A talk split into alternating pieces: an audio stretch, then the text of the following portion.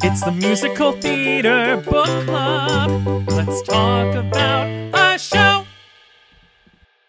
Welcome to Musical Theater Book Club, where we talk about our favorite musicals, our least favorite musicals, and everything in between. I'm Berkeley, I'm Sarah. and today we are doing Hamilton Part 2. Woo! Yeah. yeah, yeah, yeah I think we can basically get right into it. Okay, first things first, let's talk about so it came out It's Mhm. on Disney Plus. Yeah. We watched it. So the show. The show. It was on there. It was we so watched good. it. Not together. We watched it separately. So before we get into it, we will put a timestamp for when the end of us talking about it is, just in case. I mean, we obviously had a whole episode already talking about the show, but just in case you haven't seen it yet, because we might go into some, you know, specifics about exactly like that recording of the show, and I don't want someone to listen to this and then they, for some reason, haven't gotten a chance to watch it yet. Yeah. If you haven't, watch it. Watch it. Get Disney Plus. Is there a free trial for Disney Plus? Get- There's not. I heard that they took it off like maybe a Oh. week before this came out. Smart. That's smart. But it's like I think it's the cheapest streaming network. It's only yeah. It's only like seven bucks a It's month. It's the cheapest you're ever gonna get to see Hamilton. yes. like ever. it's worth it. And I mean, It's less than the lottery. yeah. Oh yeah. It's definitely worth it. So what were your thoughts? Because I mean, you've seen it a bunch of times. How how do you think it compares? So I was like, I'm not gonna cry. It's gonna be fine. It's all good. I thought about staying up because we're on the West Coast, so it came out at midnight our time. I thought about staying up, but I was like, I'm an old lady. Screw it. I'll just watch it in the morning. So I, I always wake up around five. and I usually go back to bed, but I was like, all right, I'm gonna watch it. Went out, turned it on, got to what's your name, man? Alexander Hamilton. Started bawling. Cried probably during the first whole, not the whole first act, but probably the first half of it. Pretty much every time someone came out. I was Same. like, like just tears, like just so emotional. It was so beautifully shot. Like that's the thing too. It's not just like, it, I mean, you know, it's not a slime tutorial. Like it's not just like just the staging. Like you know, they zoom in on certain parts. You they have like different camera movement, which I thought was beautiful. And then obviously cried during the normal parts of Act Yeah. Two. Like by the end, I was bawling, and then I watched it a second time um, that night too, and continued to cry yes. all the. I yeah. I think I spent up through Schuyler Sisters just bawling my eyes out. Um, my mom looked at me at the, at the end of um, the opening song, and she looked at me and was like, "You're already crying," and I was like, "Mom, shut up. I miss theater so much." no, I think that's a lot of it too. Yeah. It's just like there's no theater right now. Like it's just it's such a beautiful show and not even related to just like the very current things, but there's just been a lot of stuff the past few years that you're just not feeling the greatest about our country mm-hmm. and obviously the actual people weren't great, but also just it has it has this feeling of you don't feel embarrassed. yes, yeah. You're It's- like, "Oh." I think I was sitting there watching it during, eh, during when I first started crying, and I think a lot of it for me was just like the fact that I missed being able to go and see and do theater. Um, I was just, I was so. It was, it's just beautiful. It was nice to see like a nicely recorded show. I think the best part too is that Thomas Kail directed both the stage show, but then also directed this uh, pro shoot, and I think that was the best idea because if anyone, he knows what needs to be highlighted. Yeah, I was really surprised when I saw his name because I didn't realize like they probably had said that before, but I just hadn't realized that that was what was going on.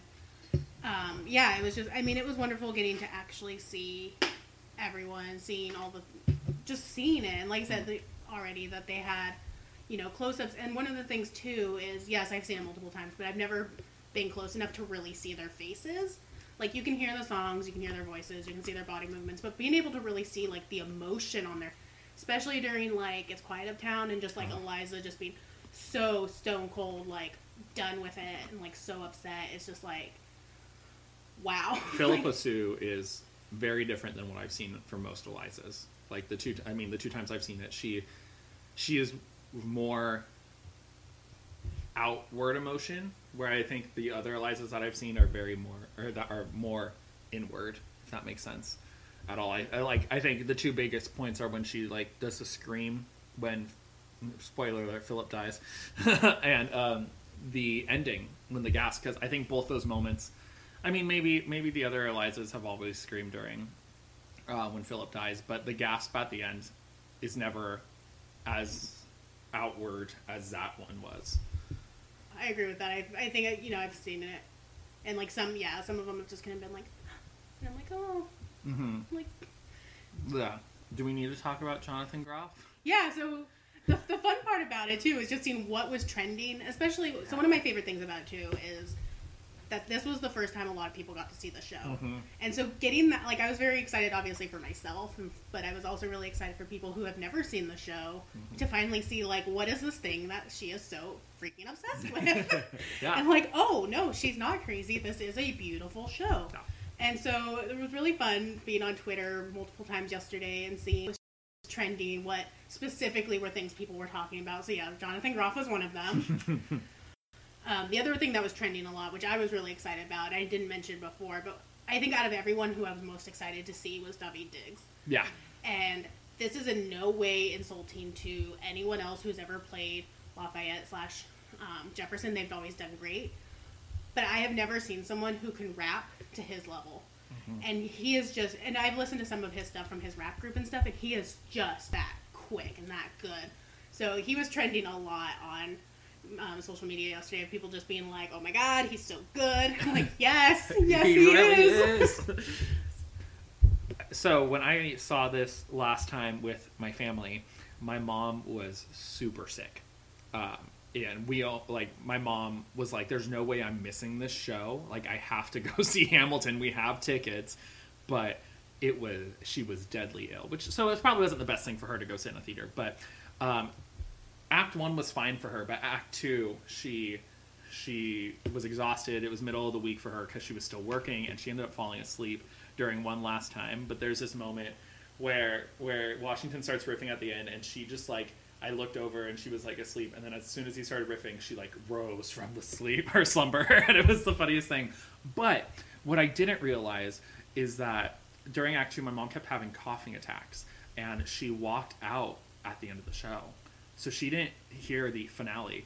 So when Eliza came out and they like, she's like, um, who like they have that whole moment where they're like, okay, who tells his story now? And Eliza comes out. She started crying because she didn't realize that's what happens at the end. It was a nice moment because I mean, obviously, I've bawled like almost the whole time, and then I look over and she's like wiping tears, and I was like, oh, thank God, somebody else is crying for once. Yeah, this is part of the reason why I got up and watched it the, that morning because like I knew I was going to be the only person crying, and I was like, I just need to get through it and get all my tears out. so there, were, so they also had a watch party um, last. Well, we're, we're recording the day after, mm-hmm. so they also had a watch party that night after it came out, and I mean, a lot of people were tweeting about it, but Lin and his wife Vanessa both had constant tweets about it. I'm not going to go through all of them, obviously, because it would be a lot of tweets.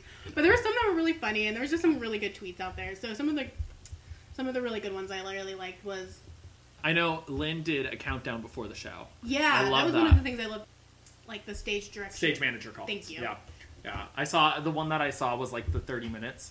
That was the only one I really saw. I forgot. I mean, I knew they had a watch party, but I didn't think about like, oh, get on Twitter and see what people are doing. Actually, watch with people. Yeah, I, I didn't, didn't even like for some reason I knew it was seven thirty, but I forgot that it was like East Coast time. So by the time I oh. remembered, it was Oh. like too late. It would have been too late for our time anyway because it was like eight o'clock, like our time. But I was like, oh dang it! But it was kind of nice at the same time because I'm like, oh now I can go through and like read what everyone wrote. yeah. Okay, I'm gonna have to go. Through. Oh, so Alex Lacamoire had said that everybody is singing live, y'all, while dancing that hard and sounding as good as that.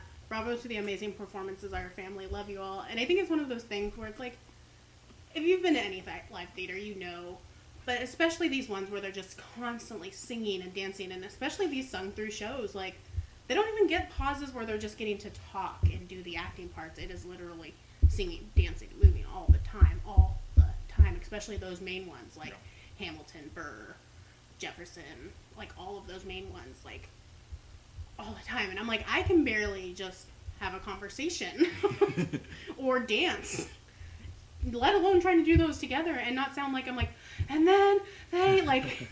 Speaking of Jonathan Groff's, Lena did say King George's spit drool is truly transgressive in 2020. Mercy me. My, my favorite, somewhat related.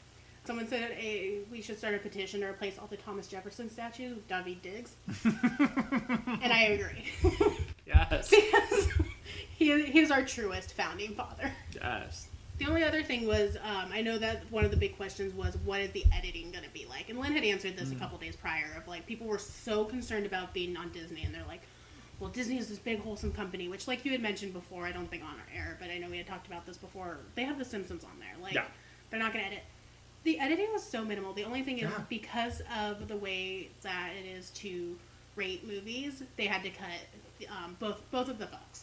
But I was talking to my boyfriend about this last night too, and we were talking about because you know originally it was supposed to be released in theaters, and I was like, you know, we were wondering what like if they would have left them in, but they probably would have cut them anyway because they wouldn't have wanted that R rating. Yeah, would they have to? Would they have had to go to an R rating? You can only you can have one. Oh, So I'm not sure if the half counts, if that's why, because they have the pho, yeah.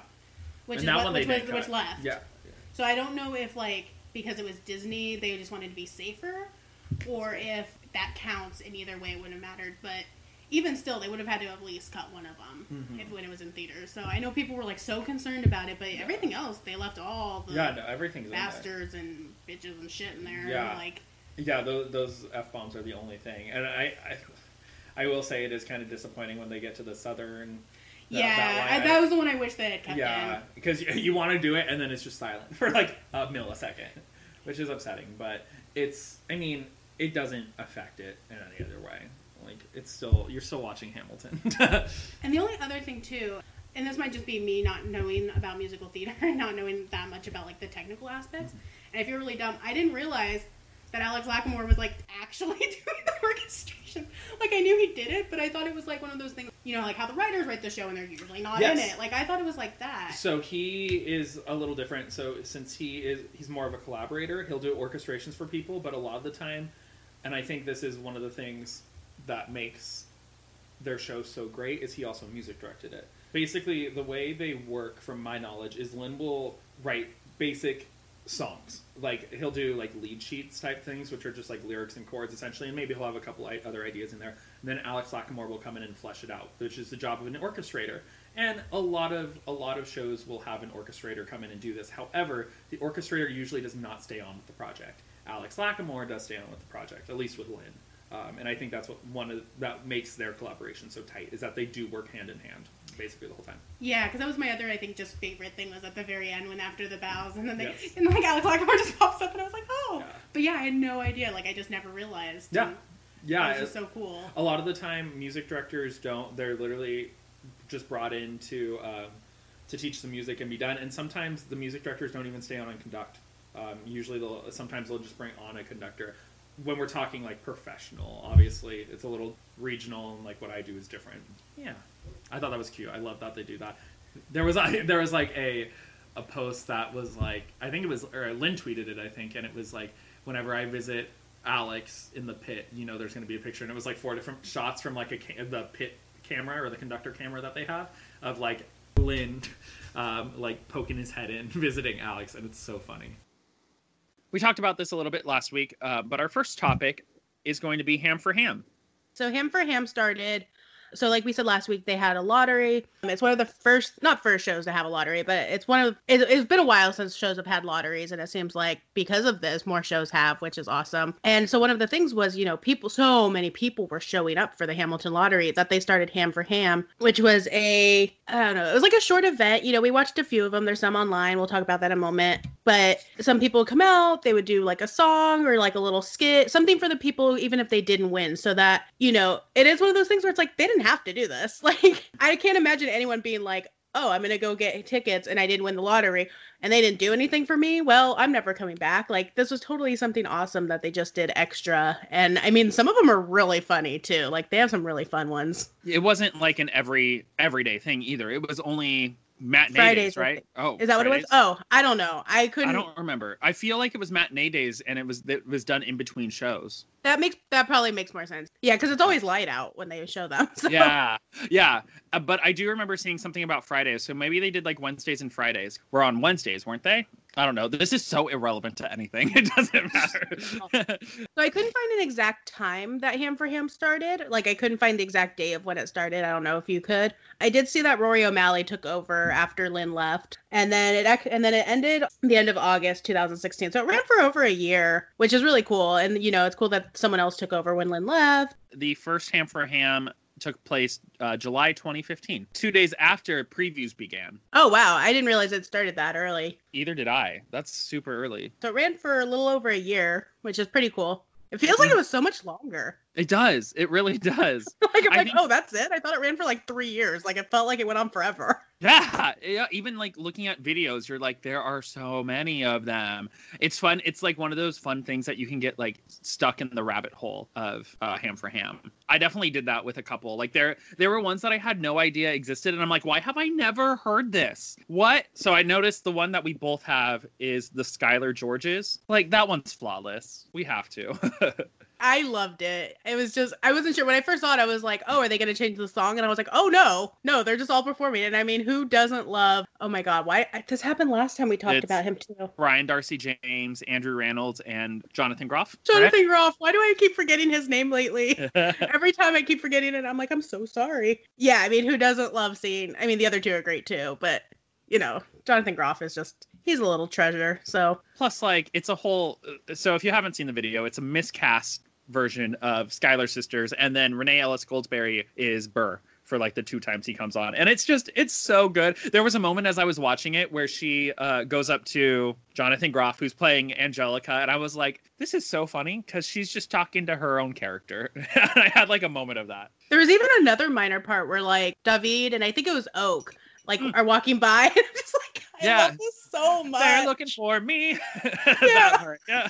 I laughed so hard. Another one I had that I really liked only because I really like this band. The Skivvies came and performed Ham for Ham. And I don't know, I think it was a Christmas one. I don't remember what it is off the top of my head, but they performed a song. And if you don't know who the Skivvies are, it's Lauren Molina and Nick Cearley, who are both Broadway actors and they both are musicians as well. And they do what they called stripped down covers of all these songs. And they also perform in their underwear. They're great. I love them. If you don't know them, look them up. They're a fun rabbit hole to go down because also at their shows, they invite other actors. So Lynn's performed with them.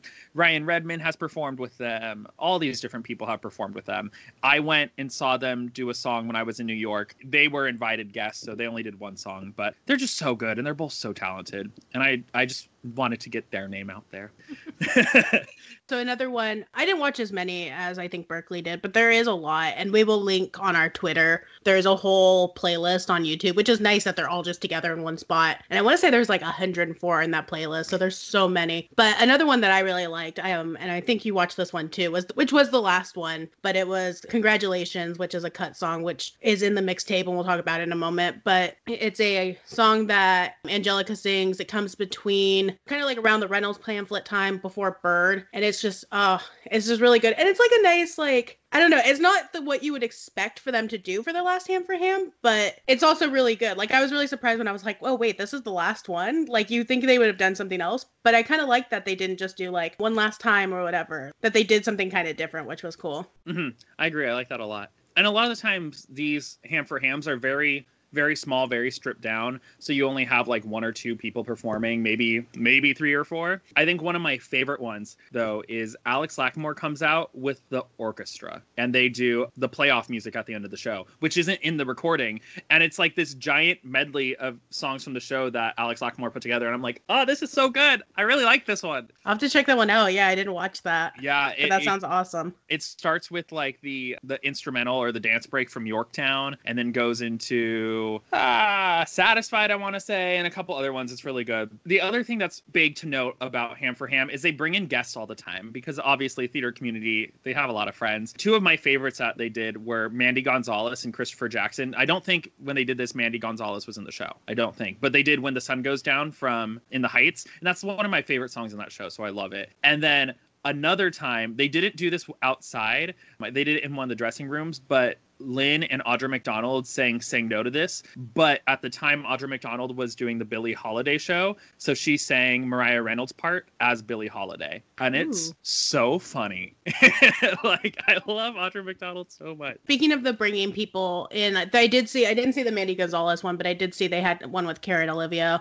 Oh God, what did they sing? Ninety six thousand, which is one of my favorite songs from the night. So, yes and again, another one with Chris Jackson. So I was just like, uh, I just love all this crossover. the the one that makes my soul so happy is their first digital one. Did you see what that one was? Mm-mm. Their first digital one is the Alan Menken medley, and it's just Lin and Alan Menken at a piano, and they do a Little Mermaid medley. And for those of you who don't know Lin, like L- Little Mermaid is what made him start like really get into musical theater. He loves Little Mermaid so much, and it made my soul so happy to see him with like someone.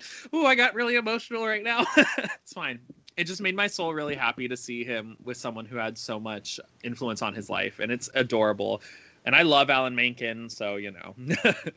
So we we mentioned it briefly, and I think this is a good time to transition to it. So after Ham for Ham, you know, we had obviously the cast recording came out, but then after that, so Lin tweeted in November of 2016 that they had created a mixtape. I'm sure I can't remember if there was tweets before that or not, but that was like his big final like we made a mixtape of Hamilton songs. And between November and December 2016, when it released, some of the songs got released before. So that same day, November 3rd, Quiet Uptown by Kelly Clarkson, and then My Shot by The Roots were released, and then a couple more were released before the entire mixtape. And so the mixtape is a really fun combination. I can't remember where I saw but one time someone had described it as like not everyone loves Hamilton, but Hamilton has so many different fans, and it's almost like people who are fans of the show getting to perform the songs. So some of them are popular artists performing songs from the show. Some of them are songs that were cut from the show performed. Some of them are just other just other Hamilton related songs that were made. I think this mixtape is nice because it gives us the idea of what Lin was originally visualizing for Hamilton or what he was really thinking about. And I think it gives us the chance to sort of listen to what his thought process was before it became a piece of theater because obviously they have to do a bunch of stuff to make it work as a piece of theater and on stage. But as a mixtape, he can really go for it. And they go for it with the mixtape. So I have a couple of songs saved. I saved Satisfied. I love Sia. I love Queen Latifah. Miguel is okay too. I, I don't have anything against him, but I, I love Satisfied so much. I have Congratulations, which I know you want to talk about, and then Burn by Andra Day. Also, I really love the Kelly Clarkson version of It's Quiet Uptown. So I'm going to end up contradicting myself later in this. but overall, my favorites are the ones that are not covers. Although I did on the re-listen, I did actually like Burn more than I did before. I was like, oh, this isn't bad. But I'm like, I don't need a pop version of Wait for It. Leslie does it beautifully. Why would I want to listen to any other version? like, so I usually don't really care for the pop covers. I like the ones that are either cut songs or like remixes. So like Berkeley Second, and I kind of mentioned already, Congratulations is probably probably my all-time favorite out of everything, not cast recording, but I fucking love Congratulations. It's so good. I am glad it's not in the show. I don't think it would have worked in the show, but it is so it is so good. And the alliteration when she's like, I languished in a loveless marriage in London. I loved only to read your letters. Every time I'm just like, God, it's so good. so I love congratulations. um, and then I wrote, I also put down I like the cabinet battle three. Um, you know, we talked when we last week when we talked about Hamilton, we talked about one of the critiques being that they didn't talk a lot about like, you know, they mention the slave owning, but they don't really talk about it. Like this entire song is about, you know, do we free the slaves now or do we, you know, push it off and wait? And then I like wrote my way out. Going back a bit, I will agree with you that I tend to like the newer songs more than the covers, which is funny because most of what I had on there were the covers. I know, like, I'm now contradicting myself. For me, the covers are more related to the show, which is nice, and I think that's why I ended up saving them a little more. But I don't necessarily want like a like you said a pop cover of Wait for It. At the same time, the songs that aren't covers, or even the ones that are covers but they change things to it, I feel like they're very removed from the show,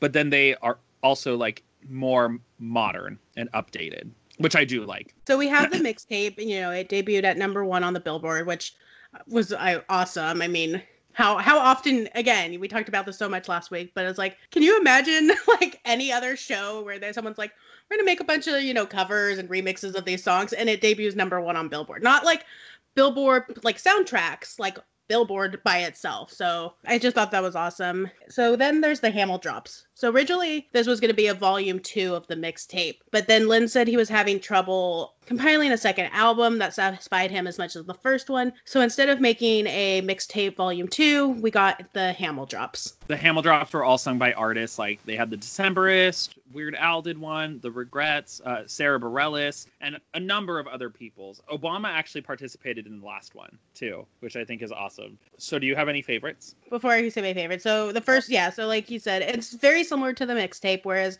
you know, some of them are covers, some of them are songs that were cut, different things. So it started in the end um, December 2017 with the Benjamin Franklin song, which was actually a cut song, which is so weird. So out of like I don't even think they mentioned Ben Franklin once in the show. So that's good that they cut this song because I'm like, I have no idea where. I'm pretty sure this was like a very early cut because I'm like, I don't even know where this would have been. And then it ended, like you said, Obama participated. So the last one was December 2018, and we had one last time, the 44 remix, which had Obama on it, which I I cry just because it's just like it's a nice circular like completion of Hamilton. You know, it started with Lin and the poetry thing, and then kind of ends with this. So it's really good. But again, this is where I'm going to contradict myself. Hmm. because my favorite, my favorite Hamildrop, the best, the I will say it's the best one. I'm sorry if you say it's something else, then you're wrong. is Burn the the Burn one? Oh my god, the five different. It's the five different Elizas who were currently on tour when the song came out, or like on tour, or like in the Chicago one, and it is just oh my god their vocals together is so beautiful. It has some slight lyric changes and just i'm really mad that lin released it so early because i think it was like the fourth one to be released because nothing lived up to expectations after that. Like i was like ready. I was like oh my god this is so good. And then i was like but we had this this beautiful masterpiece. So slightly contradicting because it's kind of a cover but it is so beautiful. Like mm-hmm. It is. It's on my list too. I feel like I remember when the Hamildrops were coming out, the first couple I was really into, and then I slowly just started losing interest. But I did listen to them um, going through. I the one one of them that I really love is the Hamilton Polka by Weird Al. It's so funny and like you can't not laugh at it. It's so ridiculous. I love Weird Al. So I don't love it, but I love it for Lin. like because I know he's a big Weird Al fan and kind of like you had mentioned like the Ham for Ham with Alan Menken, like kind of the same thing. Like I know Lin's like a really big Weird Al fan and like they both got their star at the same time and like all that stuff. So I it's not my favorite and I'm not a big Weird Al fan, but just knowing that like Lin likes Weird Al and he was probably loved it, I just like I'm happy for him. uh, yeah, it's one of those things that's like a fun listen to once and then you never really have to listen to it again. The other one that I think is really important to mention and is honestly probably the most famous one is Found Tonight. This is the duet with Ben Platt and Lin, and it's a mashup of You Will Be Found and The Story of Tonight. And it's it's almost it's crazy how it sort of has gone into the world the world of entertainment now because I've seen it in a lot of different avenues. Like I was looking at choir music the other day, and someone did a choir arrangement of it. I, I think it's really good. I, I, it's a really sweet moment. I think it's a cool mashup between two shows that we don't, don't normally get to see. And then the other important thing about that too, it's not just you know obviously it's a beautiful song and like you said, great mashup, but also part of it coming together and part of the proceeds went to the Stoneman Douglas High School. So this it came out about a month after that had happened. The last one that I want to mention really fast is Cheering for Me Now. Right, right. Okay, cool.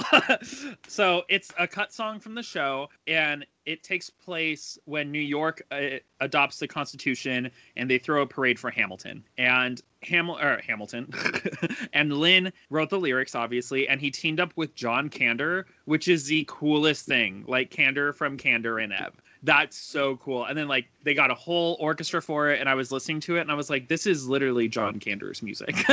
like I was listening to it, and I was like, I can see this this sound like one of his other shows. Like it's another one that like it doesn't doesn't really work in the show, but it's just so beautiful. I agree, and I think a lot of these extra things that we've been given sort of follow that. They wouldn't work in the show. I mean, there's a reason a lot of them were cut or they aren't in there for they aren't in there for a reason. They just don't work. But it's nice to have this extra lore, if we can call it that. It reminds me a lot of like Harry Potter. You know, we've we've seen big shows in the past. Like it's not like Hamilton's the first show to be a groundbreaking show, but like and I mean, I'm excited to see in 10, 20 years what the next one will be. But right now, it is like this is like the biggest thing we have had in a long time. And as we're seeing, and we're talking about all these extra things. I kind of we had mentioned we talked about the one last time remix for the Hamilton drop and how that's a nice ending. The other thing that they did, which I think is just again just kind of a completion of full circle, is they had some of the cast. I don't think it was the whole cast, but some of the cast went to. I don't know exactly what the event was, but it was during Obama's final days in office, and they went and sang one last time. And so you know Chris Jackson singing it. And again, this isn't me talking about politics, but just the fact that this show started with the poetry thing at the beginning of Obama's presidency back in like 2009 and then this kind of just complete circle ending. It's just like there's just something really magical about it. And again, it's just it's a really nice video. We'll put it on our YouTube, but I forgot that they had this like final performance and Chris Jackson needs to be in more shows. Like I mean, obviously we've heard it before, but like I don't know, just something about hearing him like belting out at the end. I'm like, you know, we always talk about Leslie and we talk about like some of the other big ones, but I feel like Chris Jackson doesn't get talked about enough. And I'm like, please, please put you in more shows, please. I will pay to see you in more things. So I just wanted to throw that one in there because it's a nice, nice full circle. So modern musicals, as they become a big hit, they start releasing all these different type of souvenir things. We see it more and more. I don't know. I'd be interested to go back in time and see if they were selling like souvenir stuff at earlier shows. Like when did that start? What was the first show to really start creating merchandise? Because I'm sure it's a fairly modern thing. That was a thought I just had that I needed to throw in there. but one thing that eh, Hamilton did, which a couple other shows have done, is they released a book that is all about sort of the development of their show, which I think is awesome. It's called Hamilton the Revolution. I, if you're even a casual Hamilton fan, I highly recommend either buying this book or renting it from the library. It is so beautifully done. Like it's so well put together. And I mean, it is a little bit expensive. I I usually don't try to say buy books on Amazon. That's a whole separate thing, but I would recommend buying it from Amazon because it's the cheapest place you're gonna find it. Like I know they sell it at the like on the tours and stuff, but it's like fifty dollars. You're gonna get it on Amazon for like a little over twenty. But it's it's well worth the money. It's so beautifully put together. Um, they have tons of interviews with like, well, with Lin, but with all the other creators. They have interviews with the cast, things that I never knew. Like one of the things that I remember from when I read it was originally Renée almost didn't do the show. Like she had just had a baby or adopted a baby. I can't remember. Yeah. And so it was like right after that. So originally she almost didn't do the show. And then I can't remember. I think she like read the script and was like, oh no, this is really good or something like that. But like, so like little things like that. Like there's interviews and then there's parts where it goes through the lyrics and like breaks down some different things of like, oh, this is where I got this information or this is where I got this idea. I mean, it's stuff that you can probably still find on the internet, but it's just it's compiled all in one spot. It's you know the book has the. I'm also a huge book nerd, so like this is just me like book nerding out right now. But like the sides of the book have that sort of texture where it just looks old timey, and it's just it's it's well worth the money. Like I feel like some of the books you're like, eh, I kind of spent this money and it's not really worth it. No, this one is definitely worth the money. Mm-hmm. I agree. I think I got it gifted to me, and I for like Christmas or my birthday or something. But I really like it. I, I've read through it. I try to read through all those books because as somebody who likes the back end of musical theater and like composes himself, uh, him, myself, himself. I don't know what the proper word is there um, it's nice. It's interesting to see those like little details of how the show's created. I really, I really enjoy that kind of stuff. Yeah, still haven't read the biography it's based off, but I read this one. So at least I got one of the Hamilton books done. hey, one is better than none. So the next thing that's also super big is Hamilton's America. It was part of PBS's Great Performance series, which is a great series if you haven't watched it. But it delves deep into the creation of the show and it gave us the first look at the show with clips from the original cast. And it also includes interviews with experts, musicians, performers, and prominent personalities. And I found this on YouTube, so again, we'll tweet this out too. I mean, you guys are always welcome to look it up, but we can always just go to our Twitter and we have everything compiled there. So I know I did watch this when it came out, but I was like, oh, maybe I'll watch it again just to like re-refresh myself. I I watched it when it first came out. I remember. Yeah, it's really good. I really enjoyed watching it. It's a it's a well done documentary. The uh, another thing that they started was Hamilton the exhibition, and you've been right. No, no, no you didn't. Oh, you. This didn't. is why That's I'm right. so excited to talk oh. about this because I have a lot of feelings, and they are not good so yeah, so the Hamilton exhibition was on I can't remember the name of the island, but this like small little side island in Chicago. And I remember again, obviously, you guys, I'm crazy. like we talked about this last week. I've seen the show a billion times. I have a tattoo, I have all the books. Like I am obsessed. So naturally, my first thought was, oh my god, I need to go to this. So I was so excited. It ran from April to August of last year, 2019. And so, little backstory I teach.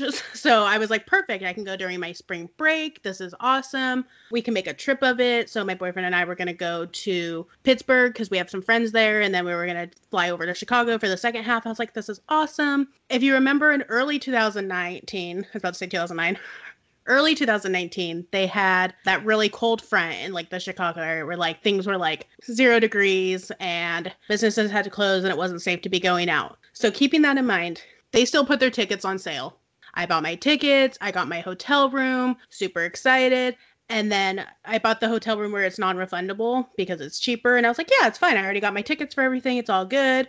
You know, I waited to book my hotel till afterwards. Then they decided they weren't ready to open yet.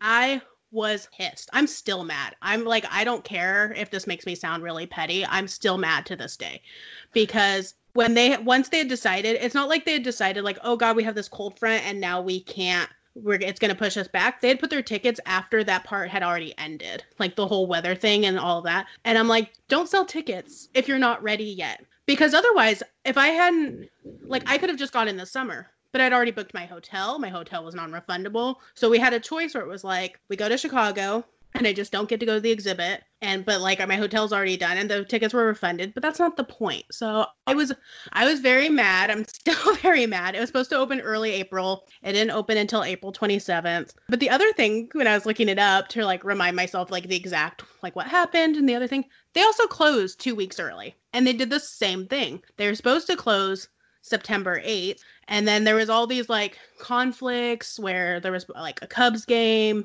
and I think there was like a concert or something, which I'm like, aren't these things all like pre-done? Wouldn't you have already known?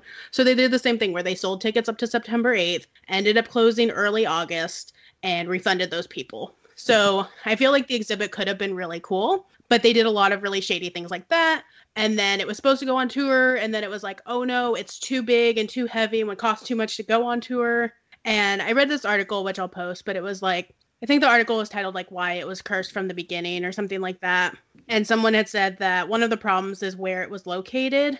It said it was like a lot of like it felt like it was almost like Instagram baiting and you can go to the website and you can see pictures. Like it's looks very beautiful but people were like it's more just it felt like almost like the museum of ice cream or the world of color like one of those where it's like you go to take your instagram photos but you're not going to like learn something.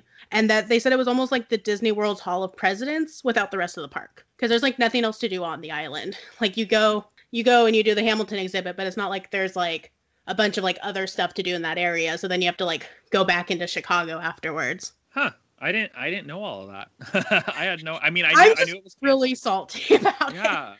Like uh, no, I mean, I don't. I don't want to just keep going off. I was just, I, and it's just, it is a really big bummer because the person who did the set pieces were designed by the same person who did the set design for the actual musical. They had parts where you can go on tour and like listen to Lin doing parts of it. So it could have been really, really amazing. But I think the fact that it they pushed back their opening date. They closed early, and the fact that they said they were going to tour and then we're like, "Oh no, it's too big and we can't," just was like kind of made it just like a. And again, it's like you didn't have to go on a giant tour, but it's like you couldn't move it to like two other places, like like a West Coast and an East Coast spot.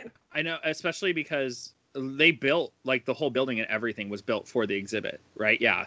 So it, yeah. it almost feels like I mean, Miss Saigon went on tour. Come on, yeah, and it's not like this was like for like some weird like off-brand show that people aren't putting in, you know, thousands and thousands and thousands of dollars into seeing and all the things for it. Like Yeah, to some extent I get it because I guess with something like that you can't really guarantee ticket prices, but Hamilton is such a phenomenon. People would go. Yeah. Especially especially if they're Instagram baiting people, people would go. On a happy note, one of the go. other great things about Hamilton is their education program.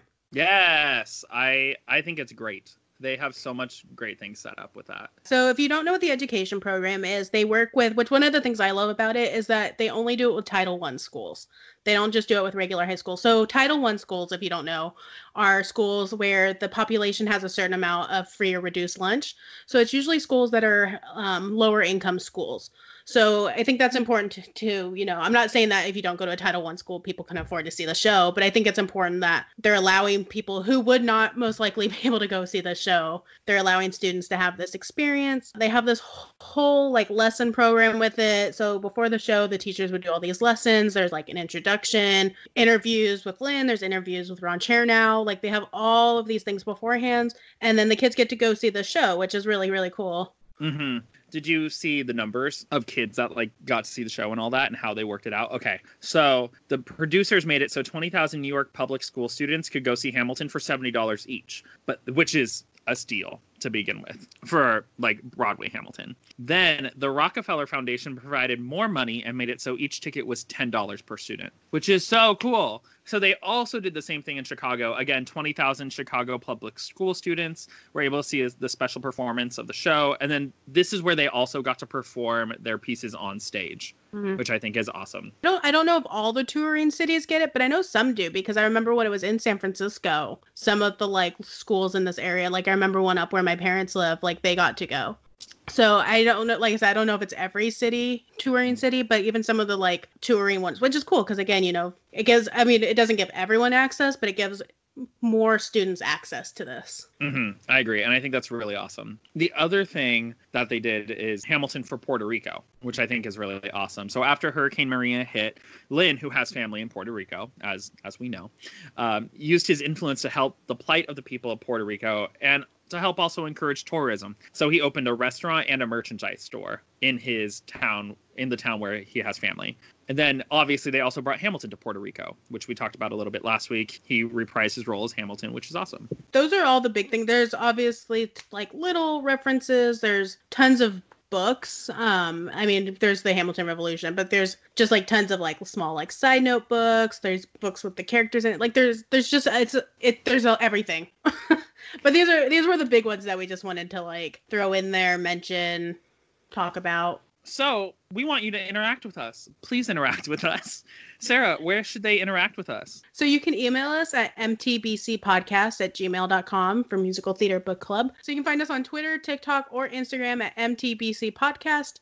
We are super fun. For Twitter, we're constantly, like I said, we're constantly putting out any of the content we talk about or we try to. We're just fun on TikTok.